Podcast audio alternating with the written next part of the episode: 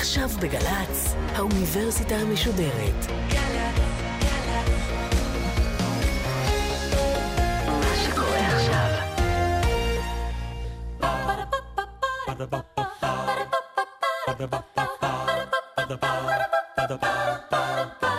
האוניברסיטה המשודרת מציגה מהים התיכון למזרח התיכון עם ליעד מודריק. והסמסטר דת ומדינה, והפעם שיחה עם הדוקטור מאיר בוזגלו מהחוג לפילוסופיה באוניברסיטה העברית בירושלים על זהות יהודית וזהות ישראלית. עורכת ראשית מאיה גאייר. ערב טוב לכם. האוניברסיטה המשודרת ממשיכים לנסות להבין את היחסים המתוחים לא פעם בין דת לבין מדינה, והיום צוללים לנבחי שאלת הזהות. לכל אחד מאיתנו יש מארג מורכב של זהויות, הזהות האישית, המשפחתית, הקהילתית, המגדרית, המינית, הלאומית והדתית ועוד רבות אחרות, והשאלה היא כיצד משתקף המתח שבין דת ומדינה במדרג הזהויות הזה. מה היחס בין הזהות הדתית והלאומית, וכיצד השתנה היחס הזה עם השנים. איתנו דוקטור מאיר בוזגלו מהאוניברסיטה העברית בירושלים, שעוסק במגוון רחב של שאלות פילוסופיות, חלק ניכר מהן נוגעות לשאלת הזהות, בין השאר, תקן אותי אם אני טועה, בניסיון לצקת תוכן ממשי גם במושג המסורתיות, לא רק הגדרה שוללת, מי שאינו דתי ואינו חילוני, אלא הגדרה פוזיטיבית, ואנחנו נכון. עוד נגיע לזה היום. אז קודם כל, שלום. שלום, שלום, אהלן. נתחיל במושג הזהות, אולי הגדרה, על מה בעצם אנחנו מדברים כשמדברים על זהות? כשאנחנו מדברים על זהות, אנחנו בעצם רוצים לומר שלהתייחס לאדם כאדם, כאיזה אוניברסל, זה לא מספיק לנו, זה לא מספק אותנו. יש לנו עוד הגדרות, עוד דטרמינציות. אנחנו נדבר אולי על זהות תל אביבית לעומת זהות טבריאנית, אבל אנחנו גם נדבר על יהודי לעומת מוסלמי. אנחנו זוכרים את זה עוד ממגדל בבל, איפה שהתפצלו כולם לעמים ולשפות. אנשים, חשוב להם מי הם, לא רק שהם בני אדם. וזה כנראה, העלייה של המושג הזה היא לנוכח איום עליו. הגלובליזציה, הקניונים שכולנו מסתובבים בהם, התרבות הקפיטליסטית שבעצם עושה הומוגניות מכל הזהויות, האינטרנט, השפה האחת שכולנו מתחילים לדבר, מדורת שבט שהייתה אולי פעם הופכת להיות עולמית, כולנו צופים במה שקורה בפריז, כולנו צופים במה שקורה בארצות הברית, כולנו שותפים באיזושהי צורה, ואז יש ערעור, איום על מושג הזהות, ואז בגלל זה היא עולה. אם לא, מעניין. היא לא הייתה כלומר, עולה. כלומר, אתה אומר, בעבר הזהות הייתה טבעית, לא היה צריך נכון. לדבר עליה, כי הייתה ברורה. והיום, כשמטשטשים הגבולות, אנחנו בעצם חייבים ליצור את הגבולות בתוכנו באיזשהו מקום, כן, ולבדל את עצמנו מזהויות אחרות. זה מושג יחסית חדש בשיח? זה מושג שלא היה רווח. אנחנו מהנאורות רוצים לבטל את רעיון הזהות ולדבר על האדם באשר הוא אדם. זה עמנואל קאנט, אבל עברו תקופות שונות, ואז כקונטרה לזה מתחילה הגדרות לאומיות. אנשים רוצים להגדיר את עצמם כלאומים. ההגדרות המודעות האלה, שאנשים מתחילים להיות מודעים, רפלקטיביים, לגבי המודעות האלה, מעלה את מושג הזהות, ובאמת הוא כל הזמן אה, עולה ועולה ועולה, עולה יותר מדי, כי גם צריך לדעת להגביל אותו. יש כאלה שידברו, חבר'ה, יש לנו הרבה דברים משותפים, אנחנו יהודים וערבים, מזרחים ואשכנזים, גברים ונשים. ההפרדות האלה, האיים איים, המושג המגה אסטרטגי היום שיש, הרב תרבותיות, שכל אחד כבר יכול הוא אי, זה גם לרעתנו. זה שיח מאוד מאוד תוסס. בוא נדבר בכל זאת על הזהויות המרכזיות שאנחנו מתייחסים אליהן בתוכנית הזאת. הזאת. אז יש זהות נגיד ישראלית, יש זהות אה, יהודית, אה, יש זהות ערבית כאן במרחב שלנו במדינת ישראל, כן. יש זהות מזרחים אשכנזים שהזכרת קודם. אתה יכול אולי לשרטט קווים לדמותן של הזהויות כן, האלה? כן, אני חושב כדאי, נקודה אחת טובה היא כור ההיתוך. כור ההיתוך יצר בארצנו ארבעה סוגי זהויות. אחת, זה ערבים שלא היו במשחק של כור ההיתוך. שתיים, זה חרדים שגם כן עמדו בצד ולא רצו לקחת שותפות, לא במערכת החינוך הממלכתית ולא בכל מה שקשור בכור ההיתוך. ובתוך כור ההיתוך עצמו נוצרו שתי זהויות, כנראה לא ערבבו מספיק טוב. Hmm. יצאה זהות מזרחית שהיא תוצרת כחול לבן, זו יצירה פה ישראלית, אין אותה לפני ואין אותה במקום אחר. אין דבר כזה מזרחים. מה זאת אומרת? יש או מרוקאים או תימנים או גרוזינים או, או מצד שני פולנים או מזרח אירופאים. אז גם או... אשכנזים אין? כי יהדות אשכנז... אז, אז זה, זה בדיוק, אשכנזים וספרדים, זה זהות אחת שמוגדרת על סולם אחד. כשאנחנו מגיעים ארצה, תראי, אפילו הפועל המזרחי לא חשב שהוא מזרחי באף מובן, כן? אז זה, זה, שפה, זה מונח חדש, המילה מזרחי זה מונח חדש, הוא דרך אגב תרגום מה, מאירופה של האוריינט. אם אני מרוקאי, אני מוגרבי, אני מוגרבי, אני במערב, מה לי כן. ולמזרח. בקיצור, אלה, זאת זהות חדשה שנוצקה פה בכור ההיתוך. מזרחי זה יהודי מארצות האסלאם שעבר כור היתוך. אבל כור ההיתוך הזה הוא לא רק אמור היה לחצות זהויות של מדינות מוצא, הוא גם היה אמור במובנים רבים, וזאת טענה שנשמעת נגדו, למחוק את הזהות היהודית באיזשהו מקום, או אז זה- להפוך אותה או, ללאומית. זה, זאת השאלה הגדולה. האם הוא היורש של הזהות היהודית, או אם הזהות היהודית הייתה סולם לעלות בו, על מנת שנגיע לזה. התפיסות הרווחות שהיו, זה שאנחנו היורשים האמיתיים של הזהות היהודית. אנחנו רוצים לשמור על עצמנו, אנחנו רוצים להחיות את שפתנו, אנחנו רוצים זיקה אחרת לתנ"ך. אבל היו גם טרמפיסטים אחרים לסיפור הזה, אלו הכנענים. הכנענים אמרו, אנחנו במפורש לא יהודים. לא רוצים זיקה לדבר הזה שנקרא יהדות. אנחנו כנענים, שייכים לאזור. נכון שהסתובבנו והסתבכנו קצת אלפיים שנה ברחבי המקומות, נכון שבינתיים נוצרה הלכה ונוצרו טקסים ונוצרה אגדה של פסח ונוצרה זהות. לנו אין קשר לקדוש ברוך הוא מי יודע מה. מבחינתנו, כשאנחנו מדברים על האשרות ועל החמנים ועל האלים פה, הכל הכל מבחינתנו שלנו. זה הקבוצה הזאת שרצתה להוביל איזושהי הפיכה לכנעניות. מה שקרה... ברגע שאנחנו נותנים בולטות גדולה לאזרחות הישראלית, והיא אמורה להיות הזהות השולטת בהכל, זה בעצם וריאציה על כנעניות. אז מה שיוצא היום, שתפיסות מסוימות של ישראליות בעצם רוצות לומר מה שחשוב זה הזהות הישראלית, ואם אנחנו נתערבב פה בין יהודים ובין יהודים ופלסטינים, והלאום יהיה זהה למדינה, מה טוב. זה שריד של הזהות הכנענית, אבל זאת לא הייתה המטרה של התנועה הציונית בכללותה. איך המדינה בעצם מבנה את הזהויות האלה? דבר ראשון, חינוך. החינוך הממלכתיות, החינוך... שבו עסקנו גם בשבוע בדיוק, שעבר. והוא זה, ופה היה פרויקט אדיר, שלא שאפשר לקרוא לו הנדסת אנוש. אנשים אה, נדרשו לשנות את שמם. זה לא רק שכחה, זאת גם יצירה גדולה. כן, לא היינו מקבלים את הזמר העברי, ולא היינו מקבלים את ההורה, ולא היינו מקבלים צבא. במיוחד עם קום המדינה, המדינה הייתה מאוד מאוד חזקה.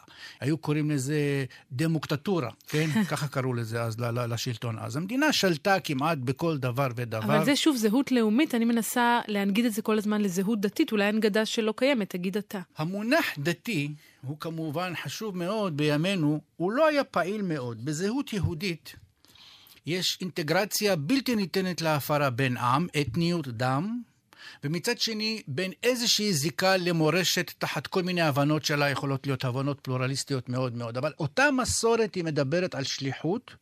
שחוצה עם, אתה יכול להתגייר להיות יהודי, אנחנו יכולים להתווכח על הגיור, אבל עצם המוסד של הגיור אומר שיש פה עניין של השקפת עולם. כן. זאת אינטגרציה שאין במקומות אחרים, כשהמוסלמי הוא מוסלמי, הוא מוסלמי דתי. הוא יכול להיות פקיסטני, הוא יכול להיות איראני, הוא יכול להיות מצרי. כשאתה יהודי, אתה סגור מבחינה אמונית ומבחינת הלאום שלך.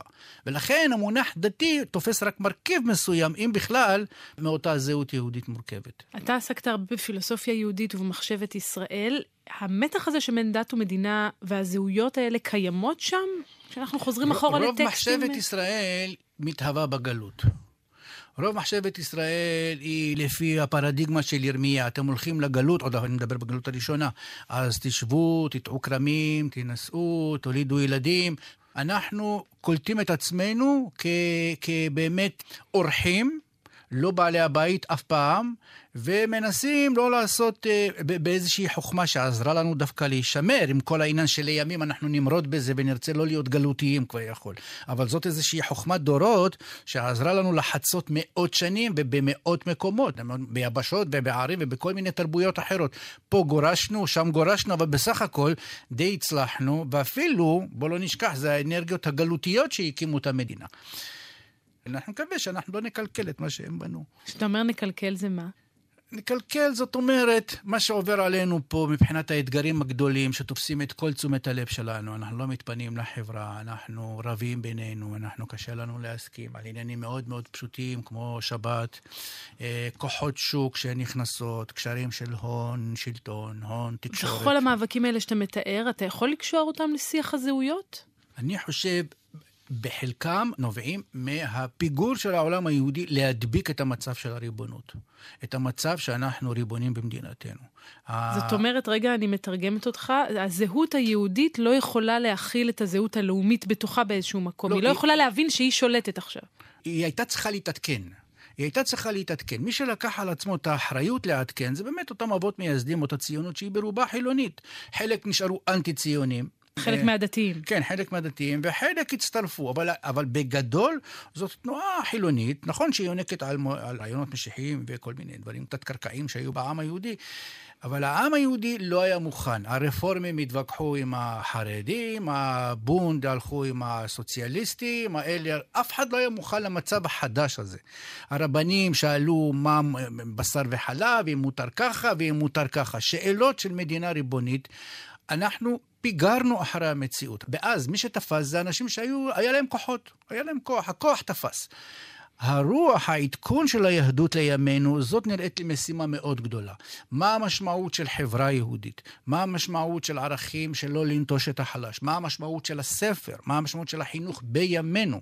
האם אנחנו באמת אומה של ערבות הדדית? מה המשמעות אה, של השבת, של הסמלים היהודיים? בעצם אני... אתה מדבר על גיבוש זהות יהודית חדשה או ישראלית חדשה או גם וגם?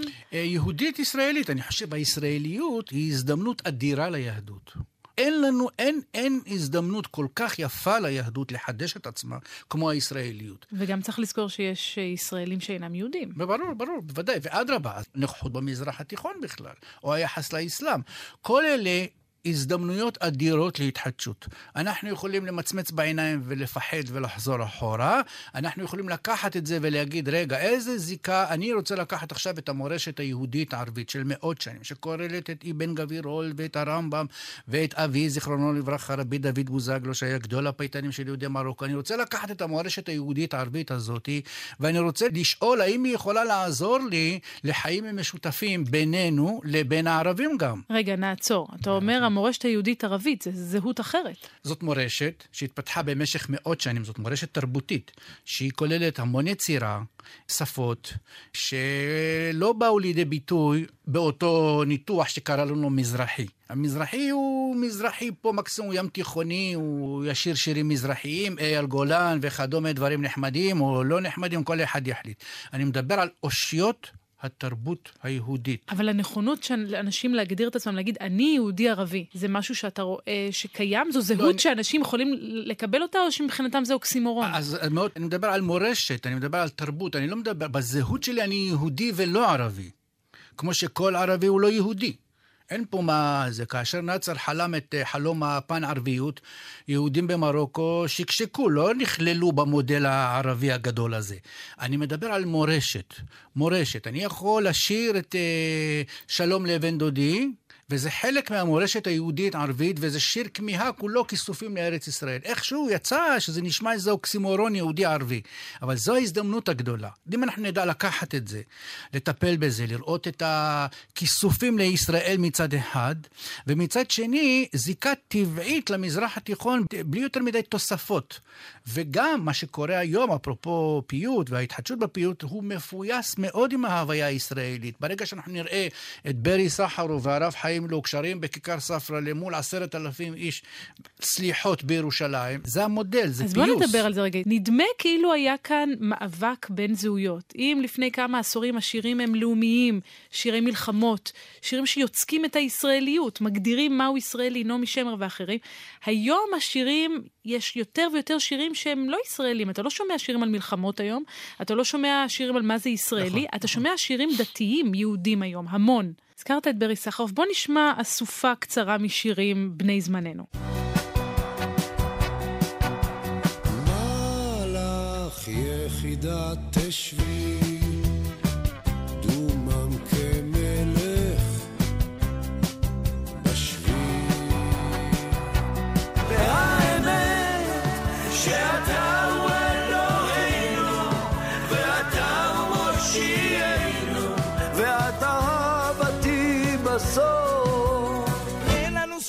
להתלונן, הכל תפוחם וברוך השם כי החיים שלנו תותים, החיים שלנו תותים, החיים שלנו תותים, החיים שלנו... מה זה אומר בעיניך? זה סימן לזה שהזהות היהודית מתחזקת על חשבון הזהות הישראלית? אני מעדיף לראות את זה תקופה של פריחה מאוד מאוד גדולה. אנחנו נעבור במצרי טיראן, והשירה מלווה את מלחמות ישראל ואת הדאגות בכלל, כמו את התקוות ואת כל הדברים היפים, את הבנייה, את המעפילים, את כל ההתחדשות האדירה שהייתה פה. בשלב מסוים אנחנו חתכנו את עצמנו מהמורשת שלנו, מתיבת הודה אדירה. כשפגשנו את המציאות, היא העיפה אותנו. באמת התעייפנו. נכנס ייאוש, נכנס אנחנו דור מזוין ליד רבין. ואז אני חושב, פתאום מגיעה איזה רוח גבית מהמורשת. ככה אני רואה את זה, אני לא רואה את זה לעומתי. אבל והיא, זאת שאלה, כן. כי את כן מתאר את זה לעומת מציאות. זאת אומרת, השאלה אם הזהות הישראלית, בגלל הקשיים הפוליטיים האלה ואחרים, הפכה להיות קשה מדי בשביל הפרטים כדי להזדהות איתה, ולכן הזהות היהודית הייתה פתרון אולי מושך יותר, אולי פתאום זה היה מקום שאפשר למצוא בו כן, עשיר נקודת הוא הסתכלות. עשיר הוא- או הוא- שאתה אומר שזו תגובה לזה שהזהות הישראלית בהתחלה ניסתה להדחיק את הממד הדתי, ועכשיו נכון. הוא חוזר מהדלת היא האחורית. ניסתה, היא ניסתה, ניסינו לעשות את הפרויקט שלילת הגלות. זה היה יכול להיות תקופה מסוימת. אמרנו, מהפלמח ועד ביאליק מוחקים, מתחברים לתנ"ך. זה רעיון נחמד, שעלה במוחו הקודח של כמה אנשים. זה לא יכול להיות העם היהודי. העם היהודי הוא רציני יותר. העם היהודי פתאום רוצה קשר לארון הספרים. הוא רוצה לדעת על המדרש, הוא רוצה לדעת על קבלה, הוא רוצה לדעת על פיוט, הוא רוצה לדעת על עולם שלם שאתה מחקת. אז לא אתה יודע יכול- מה, אולי כן. בהקשר הזה נשמע את חברת הכנסת רות קלדרון בנאומה בכנסת, שמדברת בדיוק על התהליך הזה שהיא עברה. הספר הזה שבידיי שינה את חיי, והוא במידה רבה הסיבה שהגעתי ליום הזה וזכיתי לנאום בכנסת ישראל כחברת כנסת חדשה. לא ירשתי מסבא שלי תלמוד. גדלתי בבית יהודי מאוד, ציוני מאוד, שערב אשכנז וספרד, ביתר ושומר צעיר. התחנכתי כמו כל בני דורי בחינוך הממלכתי, ברוח מהתנ"ך לפלמ"ח. ולא הכרתי לא את המשנה ולא את התלמוד, לא את הקבלה ולא את החסידות. כבר כנערה הרגשתי שמשהו חסר. דבר מה בזהות הישראלית המשוחררת והחדשה של אליק שנולד מן הים ושירי נעמי שמר היה טוב ויפה אבל חסר. אז בעצם היא מדברת כאן על תהליך שבו ישראלים מחפשים זהות אחרת, עשירה יותר, שונה מהזהות הלאומית לבדה. כן, נכון, אני חושב שכן, יש, יש שאלות גדולות. יש חרדה. אנחנו כמובן יודעים תמיד להתגבר על החרדות, וכל, אבל, אבל הן מבעבעות. אז פתאום בא שיר למעלות, אשא עיני אל ההרים, מוש בן ארי, השם ישמור צאתך ובואך מעתה ועד עולם. אז אני מנסה חזק. להבין למה זה ולא בלד על החובש. קודם כל זה גם זה וגם בלד על החובש. איפה יש לך היום בלד על החובש? איזה שירים חדשים יוצאים היום? נכון. על... אנחנו ההתעייפות. חוזרים אולי, מתרפקים. על העבר. זה העייפות. אז, אז זאת באמת שאלה. בלד על החובש, ההבניה של השכול וה, והחיים פה במונחים לאומיים, בסגנון. צרפת, או בסגנון זה, לא, הספיקו לדורם. אנחנו במשך מאות שנים, הרעיון הלאומי נשחק. נשחק וכמעט טושטש, ובאה הציונות, החזירה את הרעיון הלאומי. מצד שני, לאומיות נקודה גם לא מספיקה. לאומיות רזה ליהודים, שצריך לשלם מחיר כל כך גדול בשביל להיות פה, הרבה פעמים. לאומיות רזה לא מספיקה. מי שנשאר פה ומי שבחר להישאר פה על מנת, בין היתר, לקבל את המשמעות שהוא פה, אז הוא באמת מחפש העשרה. אבל מה, אדם מרחבה. חילוני לא יכול אה, לקבל משמעות מחייו פה כישראלי בלי זהות דתית יהודית? לא, לא חייב דתי, אני לא דיברתי דתי, אני חושב, חילונים קשורים מאוד מאוד למורשת היהודית, אם זה שריד ואם זה שולמית אלוני. הרבה חילונים, יש להם עניין במורשת היהודית, הם ביקורתיים כלפיה, הם נלחמים נגדה, הם יכולים... זה מאוד חשוב, אני, אני רואה בחילוניות תקווה גדולה ליהדות. לכן אני לא הייתי מצמצם את זה לקטגוריה דתי, לא דתי. אז תסביר, ותסביר גם על הזהות המסורתית שהזכרנו קודם. תראי, למשל, ליהודי ארצות האסלאם, שלא חוו את המודרנה ואת ההזמנות שקיבלו החבר'ה היהודים באשכנז, המונחים דתי חילוני זרים לא מבינים את הדיכוטומיה הזאת מי יודע מה. מגיעים לשדרות, אז זה הבית ספר הקרוב, נשלח לממלכתי, זאת המורה הנחמדה, נשלח לממלכתי-דתי. כל הקטע הזה של העסקות חבילה שאנחנו בנינו סביב כל מיני דברים. דתי, פירושו ימני, פירושו אולי עם בעיות בנושא אה, מעמד אישה, וכן על זה הדרך. זאת עסקת חבילה אחת. ויש איזו עסקת חבירה אחרת, הנאור והזה והזה. כל זה תאונה. במסורת היהודית שלובים מראש ערכים אוניברסליים מאוד חזקים. לא הייתה תרבות וזהות בתולדות העולם שהביאה ערכים אוניברסליים מתוך הפרטיקולריות שלה, כמו העולם היהודי. באיזושהי צורה אנחנו עשינו את התורן יהדות, מינינו את החרדי תורן יהדות, הוא צעק שבס שבס, ובינתיים אנחנו חשבנו שנפתח הכל. פתאום אנשים אומרים, רגע, הקופאיות האלה שצריכות עכשיו לעבוד, ולחרדי בכלל זה לא, הוא, הוא לא שולח, לא אשתו ולא אף אחת מבנותיו תעבוד כקופאית. מה עם העובדה שהיא צריכה את המנוחה שלה? מה אם למען ינוח עבדך, שורך ואמתך, כמוך? אתה פתאום מתחיל לראות מה זה השבת. השבת זה ערך, זו אמירה חד משמעית נגד העבדות. השבת זה המקום של הזמן. השבת זה, אתה יכול להגיד, לפרש את זה להיום, כמובן לעדכן את זה. אם אני היום בא ואומר, תשמע, העולם הדיגיטלי פולש לי לחיים, אני רוצה רגע אחד, עצור. זה דתי, זה חילוני, זה מה? זה אנושי מאוד, זה עמוק מאוד, זה רוחני מאוד. כמובן, אני לא בא לטייח מתחים שיכולים לעלות ולצוץ, אבל זה חלק מהחגיגה. אבל השאלה אם פה אין שוב איזשהו ניסיון של השטחה, של עושר, לטובת אה, התייחסות אל השבת כאל מנוחה, למשל. לגמרי, את בדיוק נוגעת בשאלה, אם אני עכשיו, אז יש לנו פה ויכוח. יש עמדת לייבוביץ', הקדוש ברוך הוא לא לשכת הסעד, הוא לא בא לפתור את בעיית האדם, השבת זה כאב ראש אחד גדול, מבית כנסת אחד לבית כנסת שני. ברגע שאתה עשית את השבת ליום מנוחה ולערך סוציאלי, ניוונת את השבת, רידדת אותה, אתה בעצם חיללת את השבת במובן הטהור שלו והמילה. אבל יכולה להיות תפיסה אחרת. שיש ערכים של חמלה מובנים לתוך העולם היהודי, שיש זיקה לעובד מובנית לעולם היהודי, ואתה פותח, ואז יש לנו סוף סוף את הוויכוח שאנחנו צריכים לעשות. אף אחד לא בא עכשיו בשם איזה מין דגל אחריי. זה הוויכוח שאנחנו צריכים לעשות בחברה הישראלית. שהוא מתקיים לדעתך?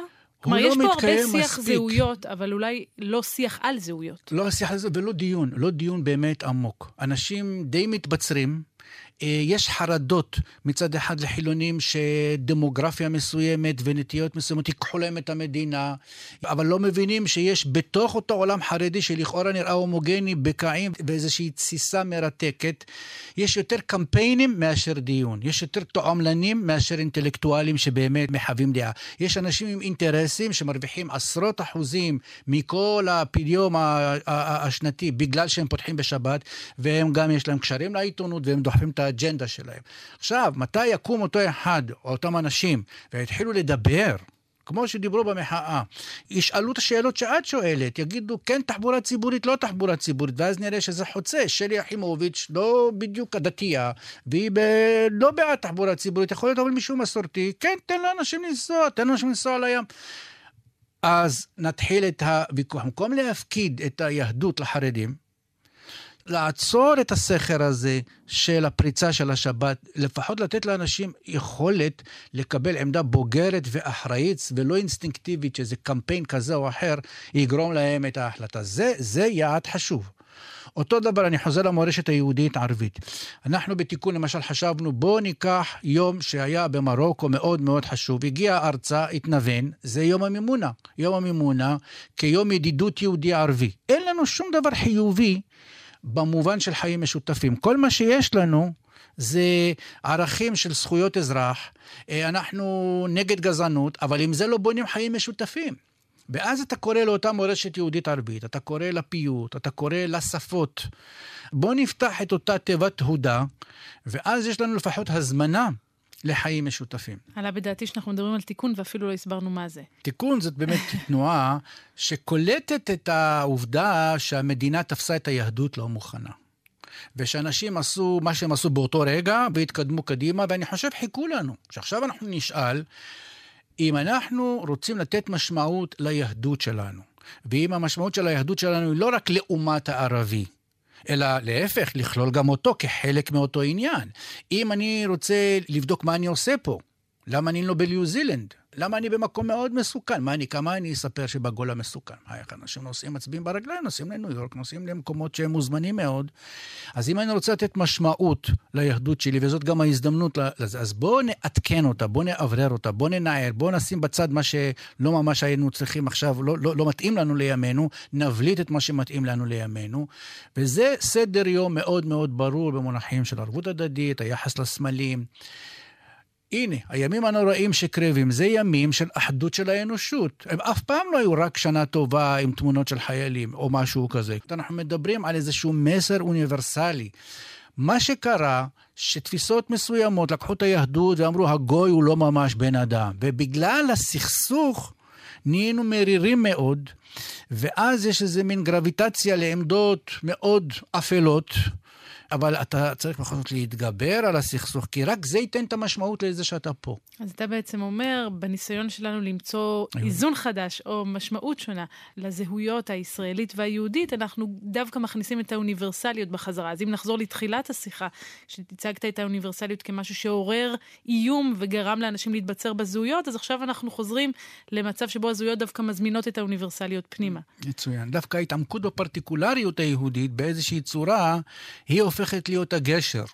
וזה דבר לכאורה לא היה אמורה להיות, אבל ההתעמקות באותה פרטיקולריות יהודית מגלה את המורשת המשותפת בין יהודים לכל גווניהם, מזרחים כאשכנזים. כולם ביחד, יש לנו מורשת משותפת.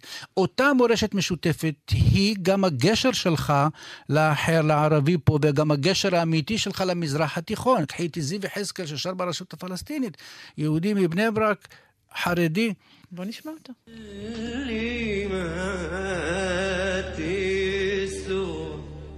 מה שנשמע הזוי כשסיפרו לנו על זיו יחזקאל בפעם הראשונה, הרגיש הכי טבעי בעולם על הבמה בדאלית אל כרמל.